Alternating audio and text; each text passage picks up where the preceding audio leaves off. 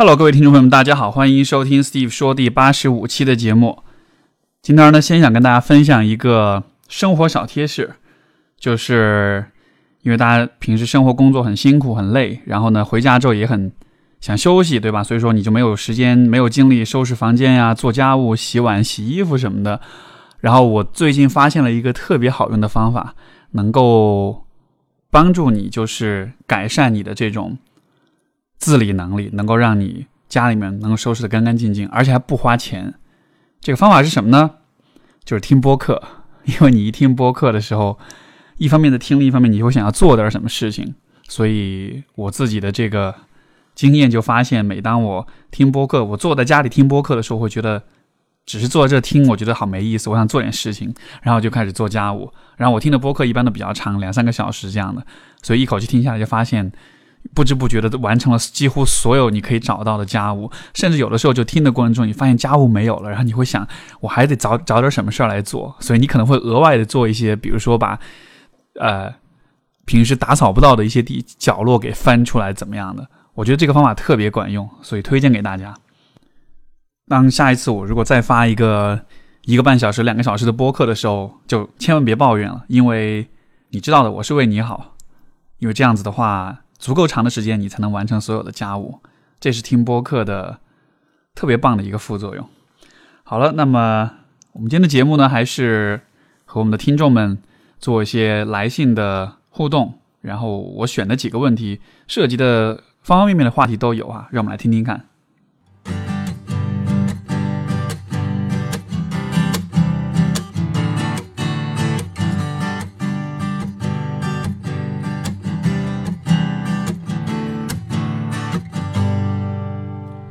第一封信来自一位叫啊，应该是叫 Rami 对吧？这个朋友 R A M I E 啊，他说就是自己是一个很，我是个很自卑的人，其实一直都在期待恋爱，可是又害怕开始。半年前遇到一个喜欢自呃自己喜欢和喜欢自己的人，我有点不敢相信，觉得他了解了我就不喜欢我了，最后真的就很快就结束了。他说他接受不了晦气的我，我也一直走不出付出那么多，可是也得不到结果的怪圈啊。不过这个不是重点，重点是我的自卑和恐惧，除了自我价值比较缺乏的原因以外，主要是之前有人看了我的八字和掌纹后，说我情路会很坎坷，会离很多次婚，因为我的姻缘断开了一大截，姻缘线断开一大截，然后网上查了什么都会说离婚啊什么的，鼻子扁扁的，夫运不好什么的，然后就很害怕，对未来恐惧，所以我跟他在一起的时候，我心里就觉得我不可能跟他有结果了，失去是理所当然的。然后他一点点的忽视，就认证了啊我的这个假设。可是恋情结束后，我又觉得好不甘心，好后悔。而且再看看心理学关于低自尊和负面想法的恶性循环中，就恍然大悟，发现我一开始觉得没有好结果，然后所有的事情都是以负面的行动去啊做，导致了负面的结果。明白之后就更加伤心，因为我这样失去了抓住幸福的一个机会和一个喜欢的人。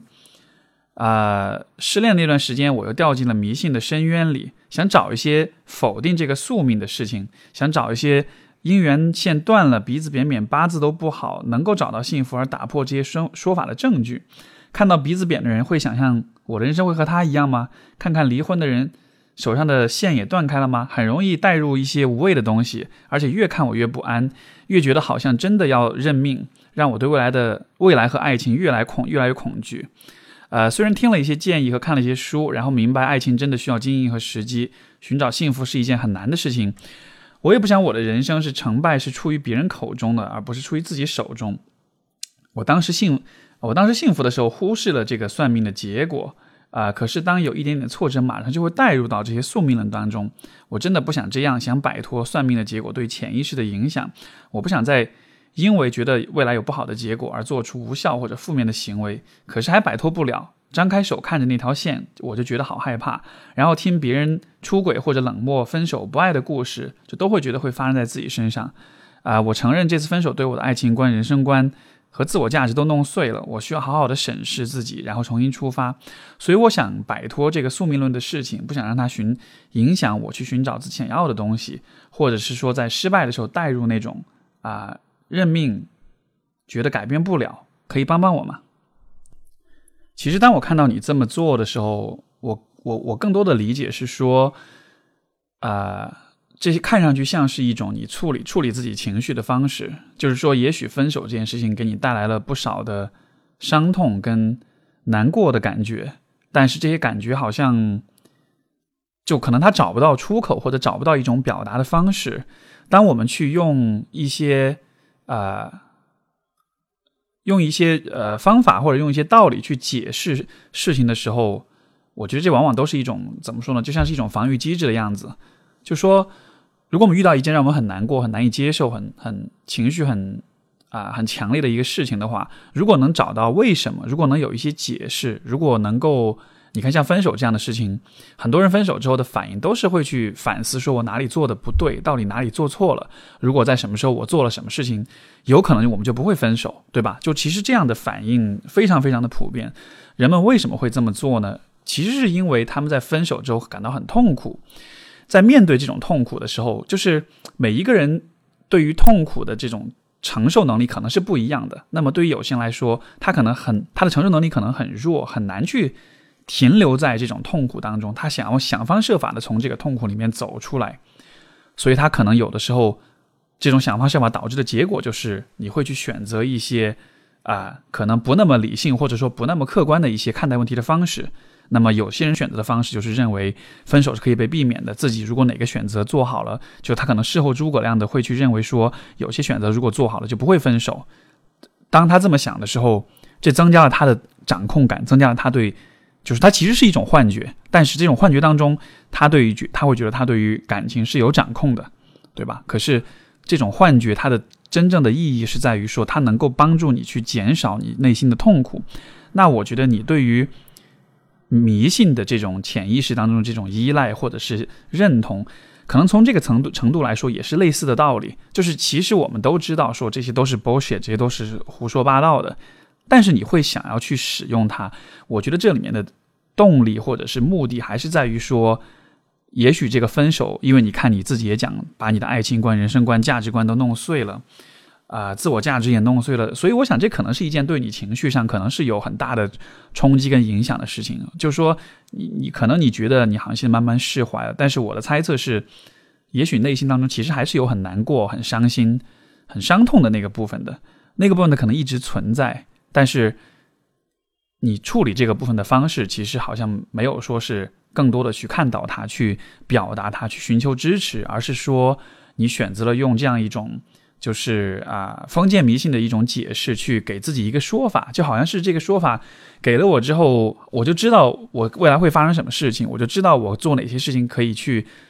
可以去掌控，就是我的亲密关系了，对吧？但是其实这个封建迷信它给你的还是一种幻觉，我会认为这种幻觉它本质上来说，其实还是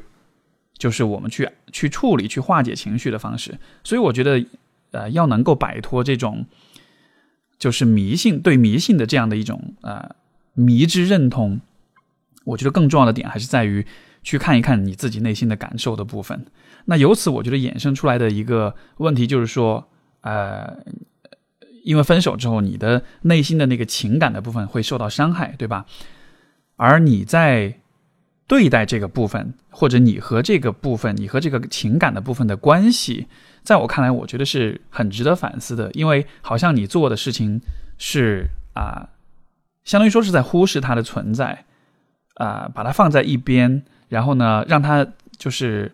可能你会让它慢慢的释怀或者接受，但给我的感觉好像你并没有真的去，就是更多的去看到这个部分呢，啊，去处理它。我不知道，比如说分手这件事情，你是否有和其他人探讨过？你是否有获得过亲人朋友的一些聆听跟支持？包括你自己，当你在自己面对自己的情感的时候，你是怎样的怎样的一种姿态？因为给我的感觉就像是，啊，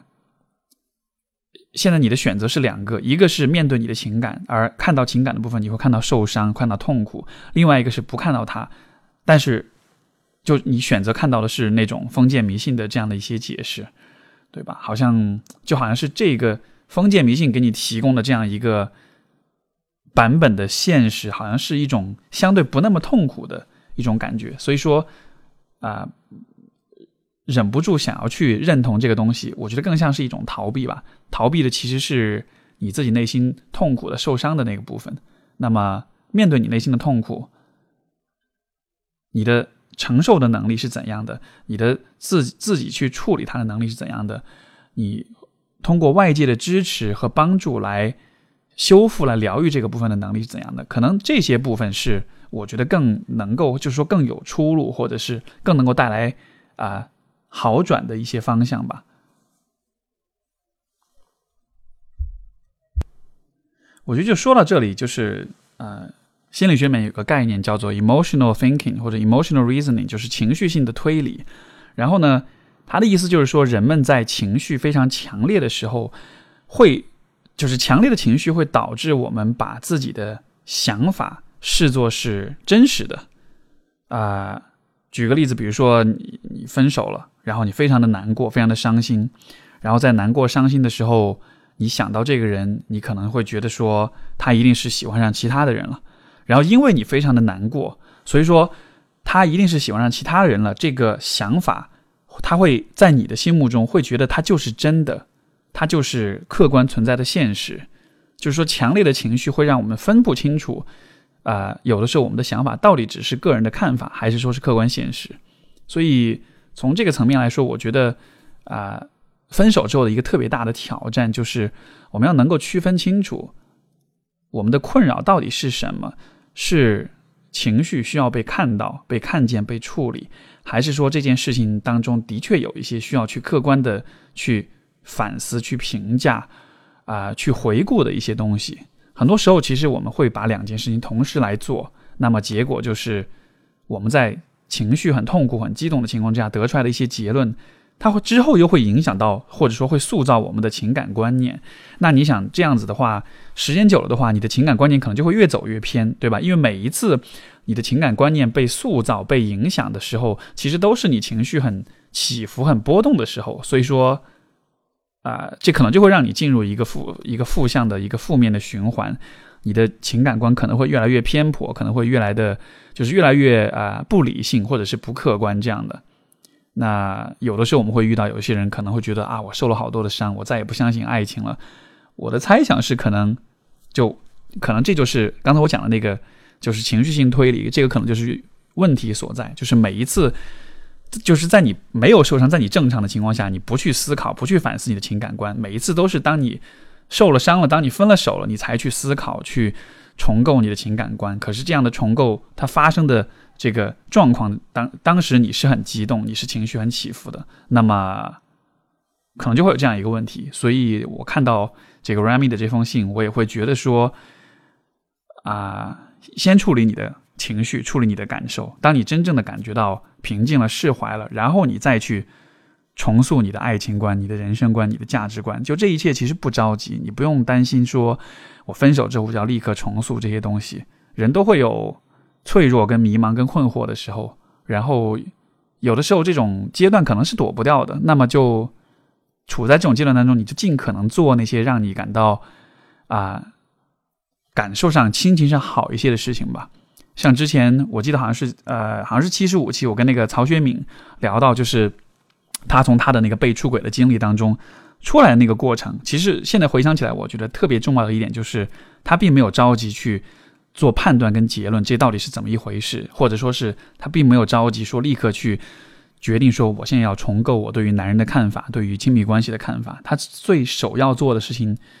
因为自己可能因为他自己也是心理学的呃呃专业人士，所以他知道说我要立刻先去做的做的是寻求周围的人的支持跟情感情感的支持跟这种关怀，让我自己情绪上先恢复。那么当他恢复了之后。再来理性的看这件事情，其实就能从得从当中得到很多的反思、跟收获、跟成长。所以，这是我觉得我很鼓励每一个人都啊，去就以这样的方式去处理自己的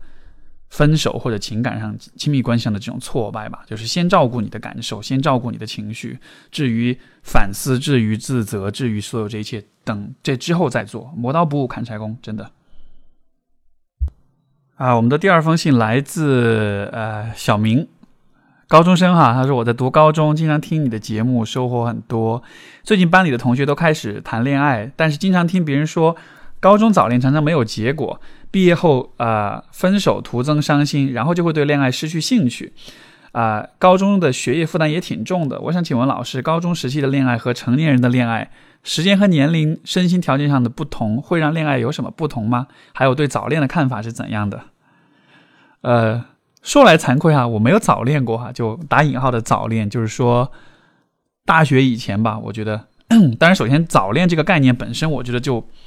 是个挺是个是个我觉得挺蠢的概念，因为什么叫早？就怎么样算早？因为我们对于亲密关系的这种渴望跟追求，我觉得这其实是啊人性本身的一个部分。我并不觉得它是一个就婚姻可能有早婚之说，对吧？比如说法定的这个。啊，规定是多少多少岁之前，各个国家各地区可能会有不同。因为婚姻本身具有法律属性，所以说，呃，一个人要能承担要能承担这个呃法律责任、民事责任，他可能的确是有年龄的限制。但是，恋爱这件事情，它并没有法律属性啊，它只是一个心理的和人际关系层面的一个一种体验。所以说，我不觉得早恋是一个很合适的、很合理的一个词汇。实际上，就是在一个人可能在很小很小的时候。像我自己的体验当中，我最早对就小女孩会产生对我身边的这种同学同学小女生产生兴趣，可能可能幼儿园就会有那种感觉吧。幼儿园、小学、中学一路过来，就这种体验会很多，所以我不觉得早恋是一个很合适的一个描述方式。它更像是一种可能父母家长在用这种方式、用这种词语在在控诉，或者是想要试图去管束我们的这些行为，对吧？所以，呃。在对亲密关系的追求上，我永远都是那种自由斗士一样的那种姿态，就是每个人都应该有权利去爱、去获得亲密关系、去追求自己喜欢的人，啊，这是我对早恋的看法。那至于说，像你提到在高中阶段的这样一种相处的话，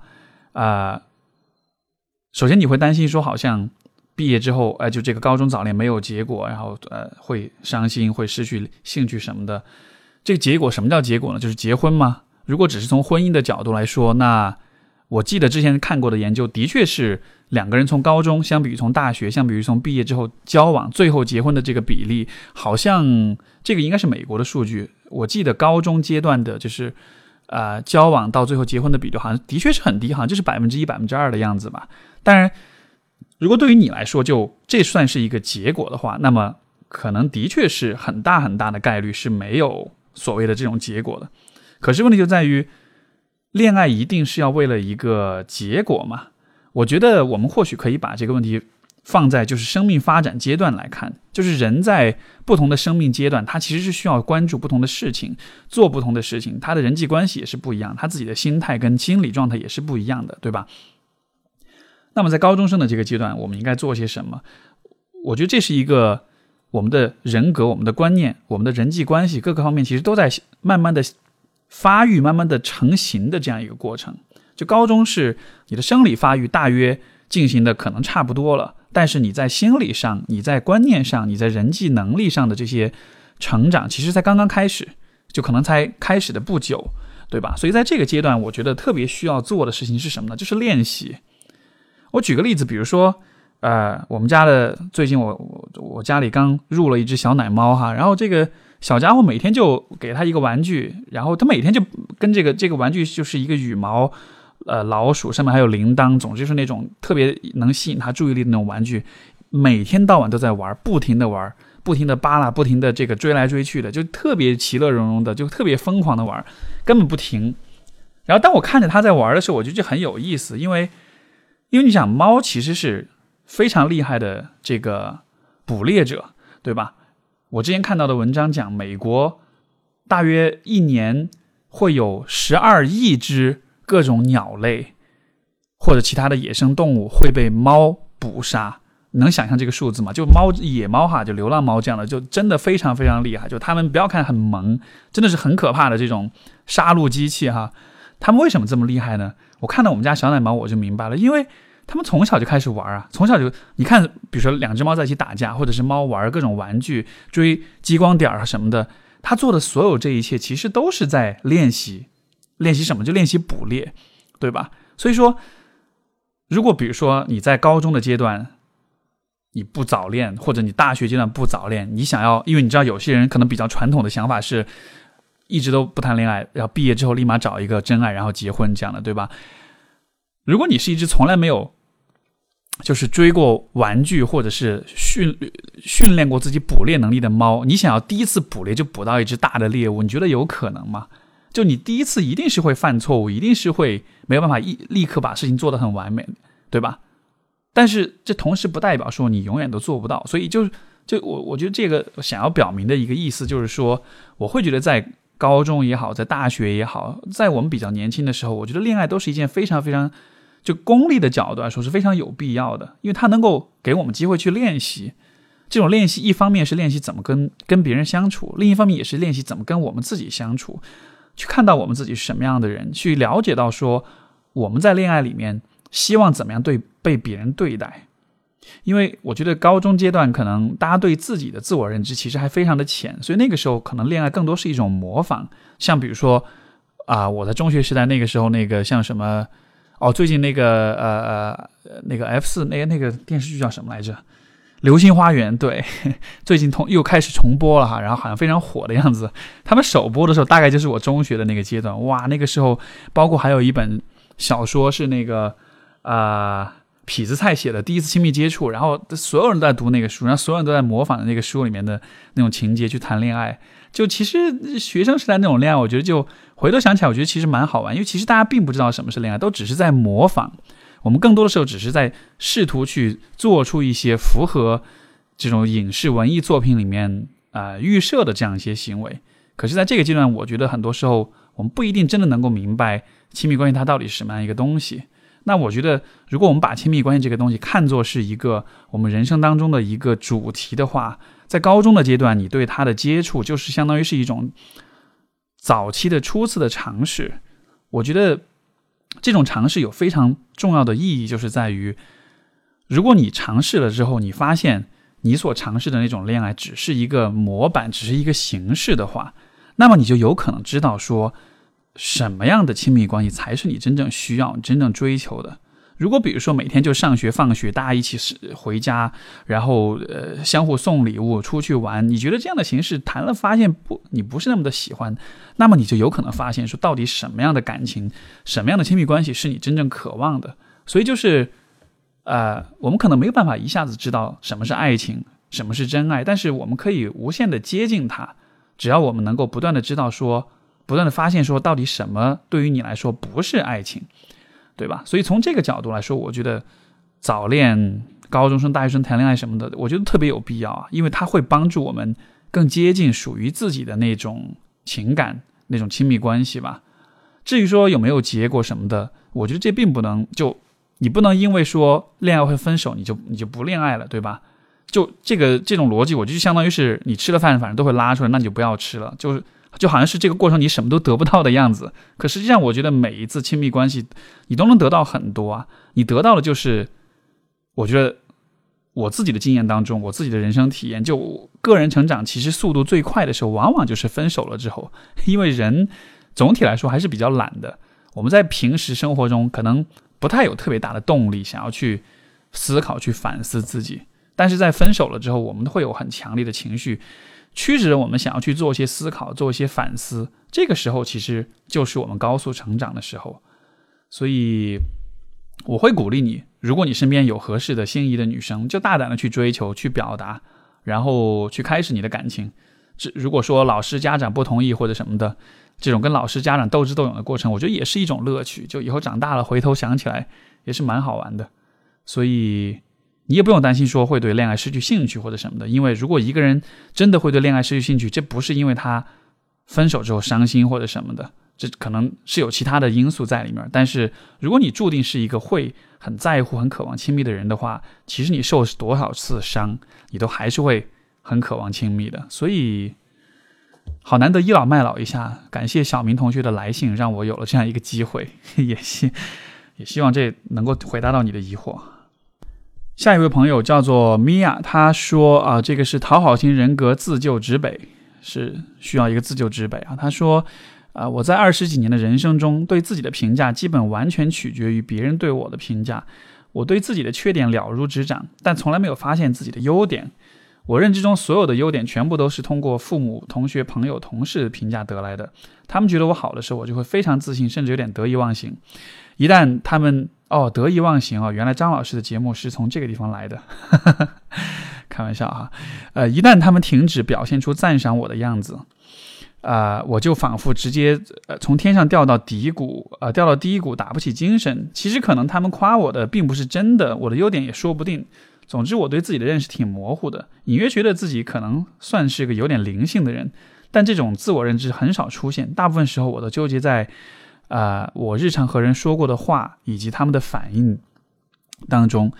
而且我很容易感到被冒犯。我自己琢磨了一阵之后，觉得是过于自我保护。还有从小在家里，因为大大小小的事情经常被父母批评，啊，对于别人对我的事情的评价非常的敏感，总是在毫不知情的情况下生闷气，啊，只是因为对方的一句话或者一个反应，啊。然而，我在对人的判断上总有着莫名的自信。大部分情况下，我觉得我的敏感也是比较准确的。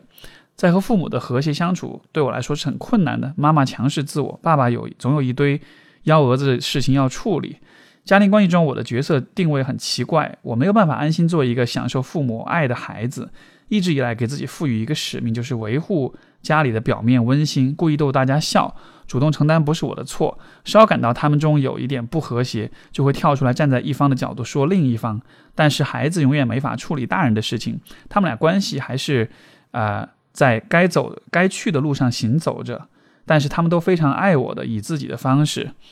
所以就是说，啊，我和人相处的时候，不去展示自己的擅长，也会很刻意的维持一些，呃，界限。日常生活中不可避免的以让对方开心作为行事准准则。和人相处让我感觉压力大、辛苦。总之，目前上班就是待在家里和或者是和父母关系纠缠着。二十五岁的人，二十五岁了，可以说人生还没有打开。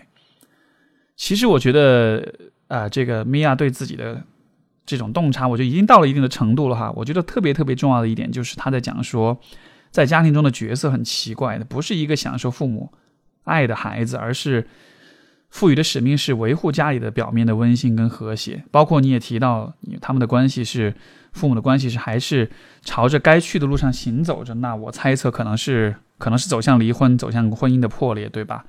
其实这是我觉得许多高冲突家庭当中孩子会共有的一个体验，就是因为我们以前像有一期节目跟那个梁红茹老师，因为他是做家庭治疗，就是从家庭治疗的角度，我们就会知道，在这种高冲突的家庭当中。父母关系不和谐的家庭当中，小孩子都会本能的担任这样一个维和使者的角色，因为小孩子的角度是特别不希望看到父母离婚的，对吧？因为我觉得这可以说是一种本能反应，就是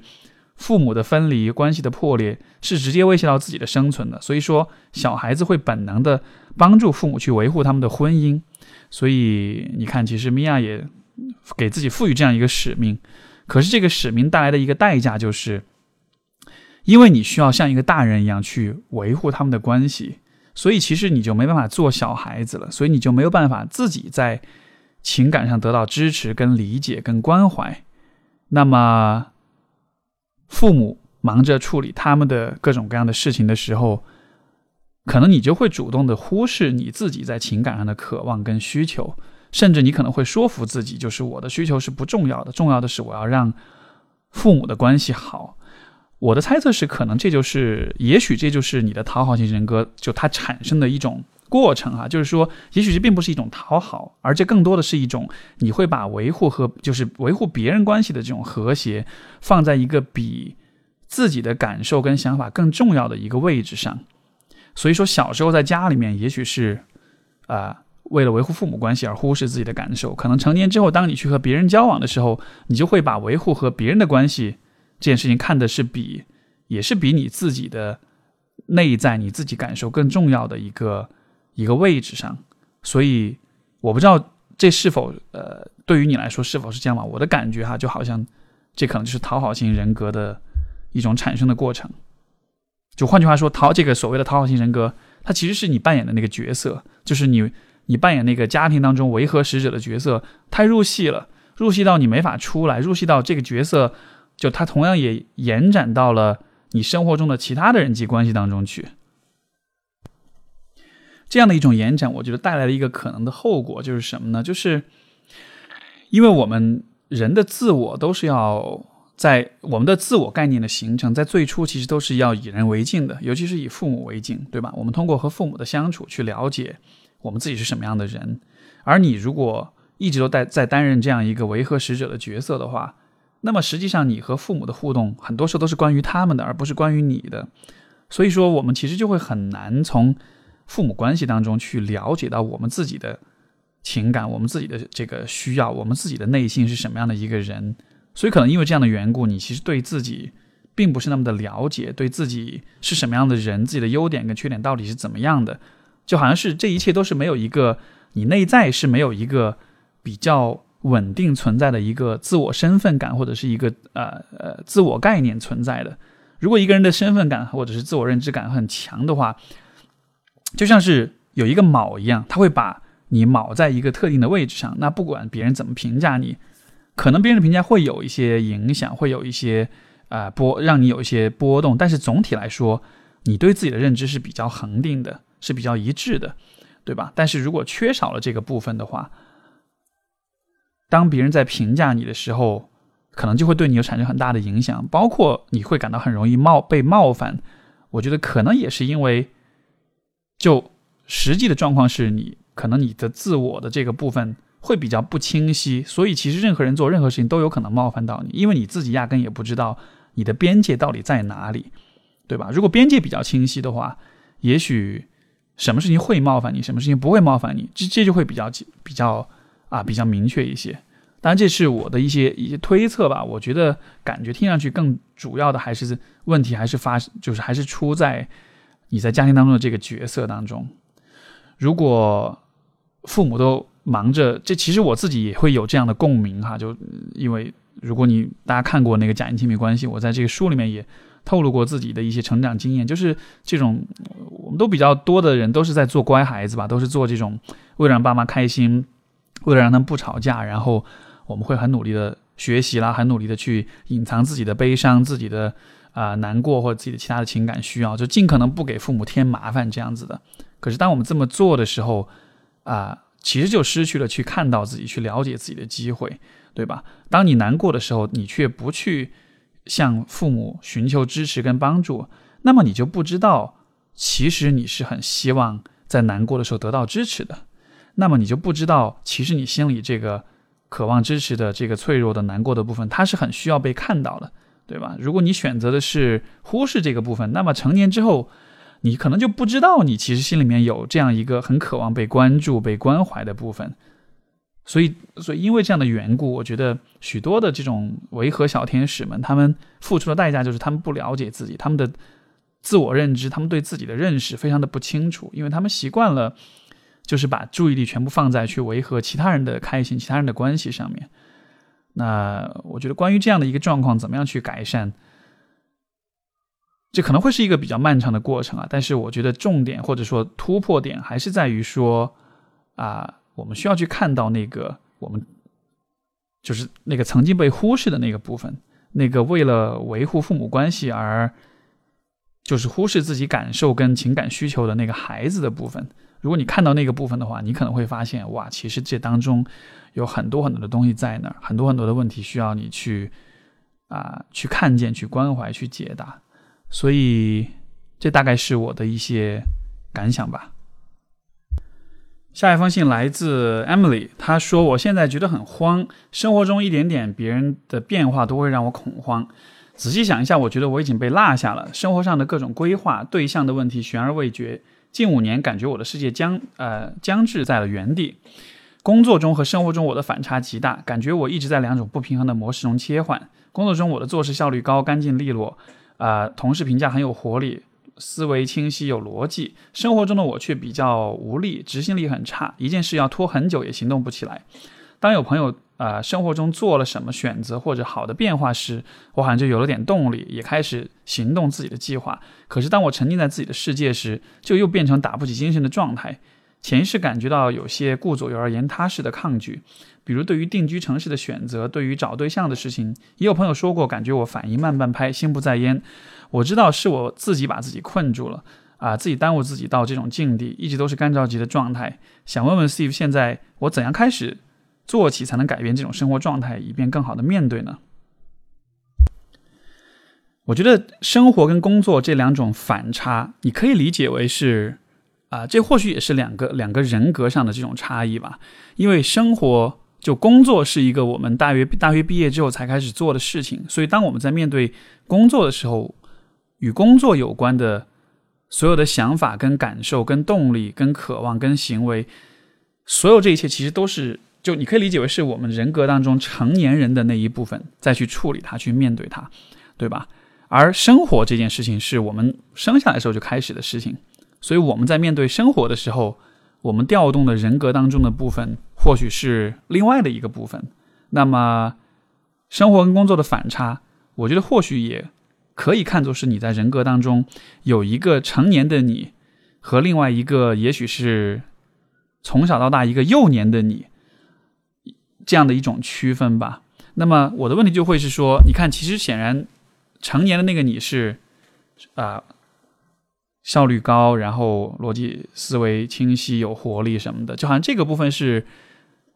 完全是由你自己独立的发展出来的，对吧？因为这是你成年之后才有的一个状况。而那个反映出生活当中的那个部分的人格的话，我不知道这个部分，因为你没有讲，所以我不知道这个部分是否受过什么样的一些影响。因为如果你是用同样的人格的这个部分去面对你的生活的话，那你的生活也应该是一样的，就是可能会很干净利落啊什么的。但是好像面对生活那个部分的你，他好像是非常抗拒、非常拖沓的、非常拖延的。啊，这又扯到原生家庭嘛，就不知道从小你成长经历是怎么样一个状况。但是我的猜测是，也许在成长的过程中，在家庭当中，在和父母的关系里，可能是会有一些什么样的事情，会让你进入这样一种很拖沓、就拖延。在我看来，可能是是一种抵抗，是一种抗拒，是一种，也许是你自己的个人的意愿跟想法没有得到尊重，所以说会用拖延的方式去表达这种不满。但是，这其实是一种很隐晦的、很间接的表达，对吧？它可能会被。啊，别人标记为像你朋友说，可能是你反应比较慢，或者是你比较懒，或者怎样的。但是我的猜测，这种心不在焉、打不起精神的状态，可能更多的是在于你的生活的，就也许你曾经的生活的状态和你真正自己符合自己意愿的那种方向是不一样的。所以说。我觉得你能够做的事情是去问问看你自己，就是那你想要的生活是什么样子的？因为显然你想要的工作你是很清楚的，对吧？你希望是怎么样一种方式？那么你想要的生活是怎样的呢？呃，你可能会告诉啊，我不清楚我的生活想要是什么样子，或者我我也许有一个计划，有一个想法，但是啊，我可能没办法去执行。这个地方我可能就会想要问你说，就从小到大你是怎么知道你自己想要什么，你自己喜欢什么的？是靠别人的期待跟要求，还是说真的都是忠于自己内心的想法的？我的猜测可能啊，你的计划、你的期待啊什么的，也许更多是来自别人，对吧？工作当中，你希望自己什么样子？显然这是一个你自己来决定的事情。当你自己为自己做这个选择、做这个决定的时候，你看你会很有动力，你的这一切的天赋跟能力都被激发出来了。所以我觉得用同样的方式去重去重构你对。生活的那个部分的理解，可能这样子的话，能够达到一个更好的状态吧。我们今天最后一封信来自呃妍妍，她说：“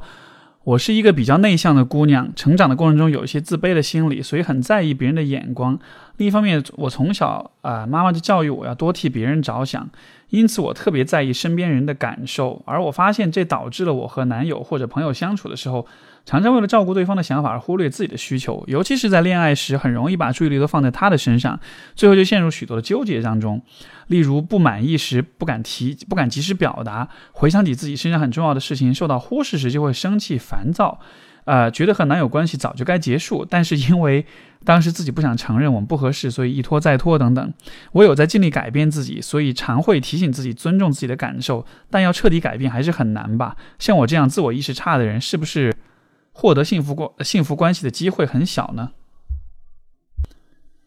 我觉得首先想吐槽这个多替别人着想这样一个观念啊，这可能是我们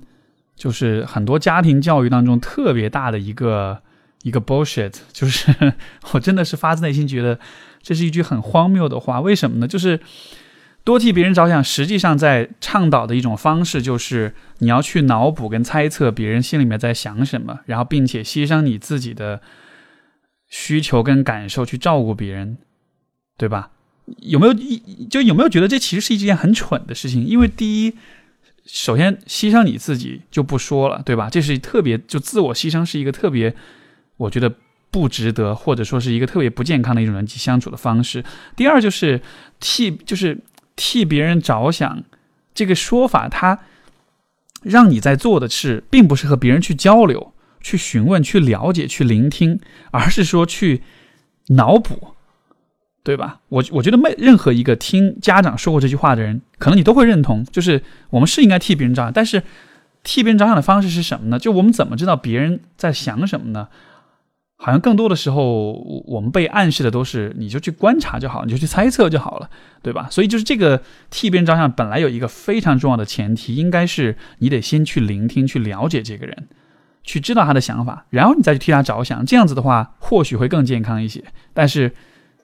可能很多父母在教育我们的时候，并没有说明这一点，所以我们的方式就是啊，去脑补、去猜测，结果就是我们和周围的人相处的时候，我们并不知道别人真的是怎么想的，我们只能自己去构建、去猜想一些别人的一些期待。那你想想看，你为了一些你构建出来的对别人的脑补而放弃自己的感受跟需求的话，这是不是一件超级就是亏？超级憋屈的一件事情，你所有的这些牺牲、这些放弃、这些包容，都为的是什么呢？尤其当最后你会发现，其实对方根本不是你猜测那个样子的时候，那不是觉得这种不甘心、这种委屈，岂不是就爆棚了？所以，就是如果你会被这句话所影响的话，我觉得你需要从这个啊多替别人着想这样一个。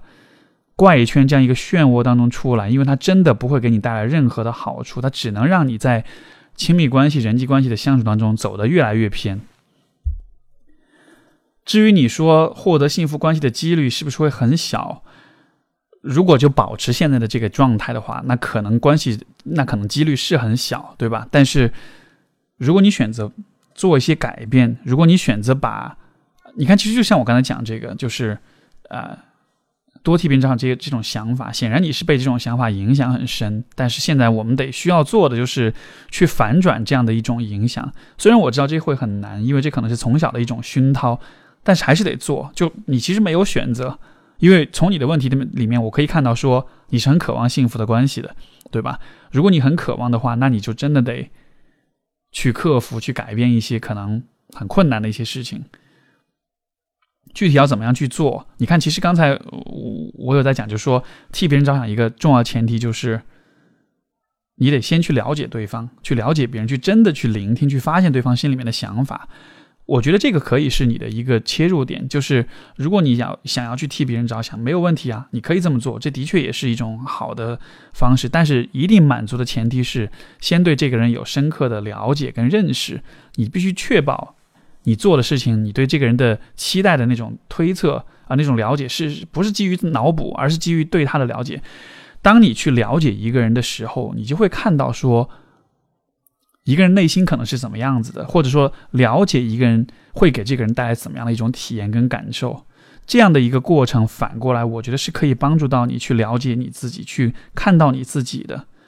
就比如说，我可以分享我的一个经验，就是当我开始。就是读研的阶段开始去做心理咨询的实习了之后，这个经历经历其实给我影响非常大。是什么呢？就是因为当我去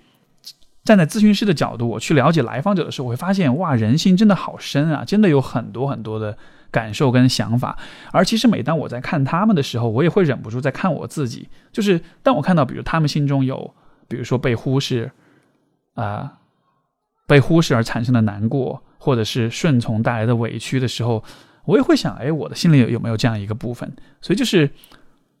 你可以把注意力放在对方身上，但是不是说只是默默的在那看着对方？你得去跟对方交流，你得去真的带着好奇心去了解、去发现。你去了解跟发现别人的同时，你也就会了解跟发现你自己内心更多的那些部分。所以这样的一个过程，反过来也是能让你对自己的、你的自我意识、你的自我认知也可以提升。所以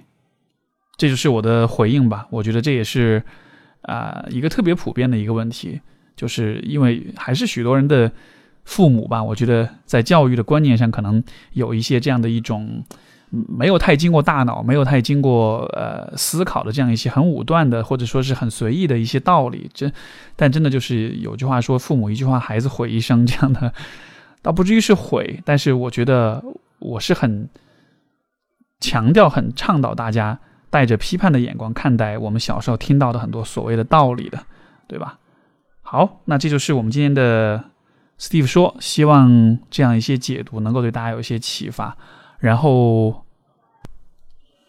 我的啊，关于原生家庭的这个就是父母过度关怀这个方面的知乎 Live，今这个星期就是明天了，五月十一号周五晚上八点钟会上线。大家如果感兴趣，可以去知乎搜索“过度关怀”，就会看到知乎知乎 Live 会有我的那个部分。然后这个这个在线课程是可以随时回听播放的，如果你错过了也没有关系，随时去搜，全程都是可以啊不限啊无限次的回放的。各位如果对原生家庭有更多的一些啊想要知道的东西，尤其是如果你的父母是那种很强势，然后对你过度的关怀、过度的掌控，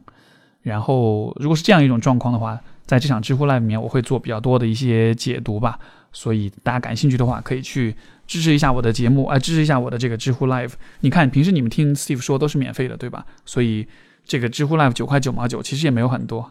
对吧？支持一下呗。好，那就在此先提前感谢各位了，然后我们就下期节目再见，拜拜。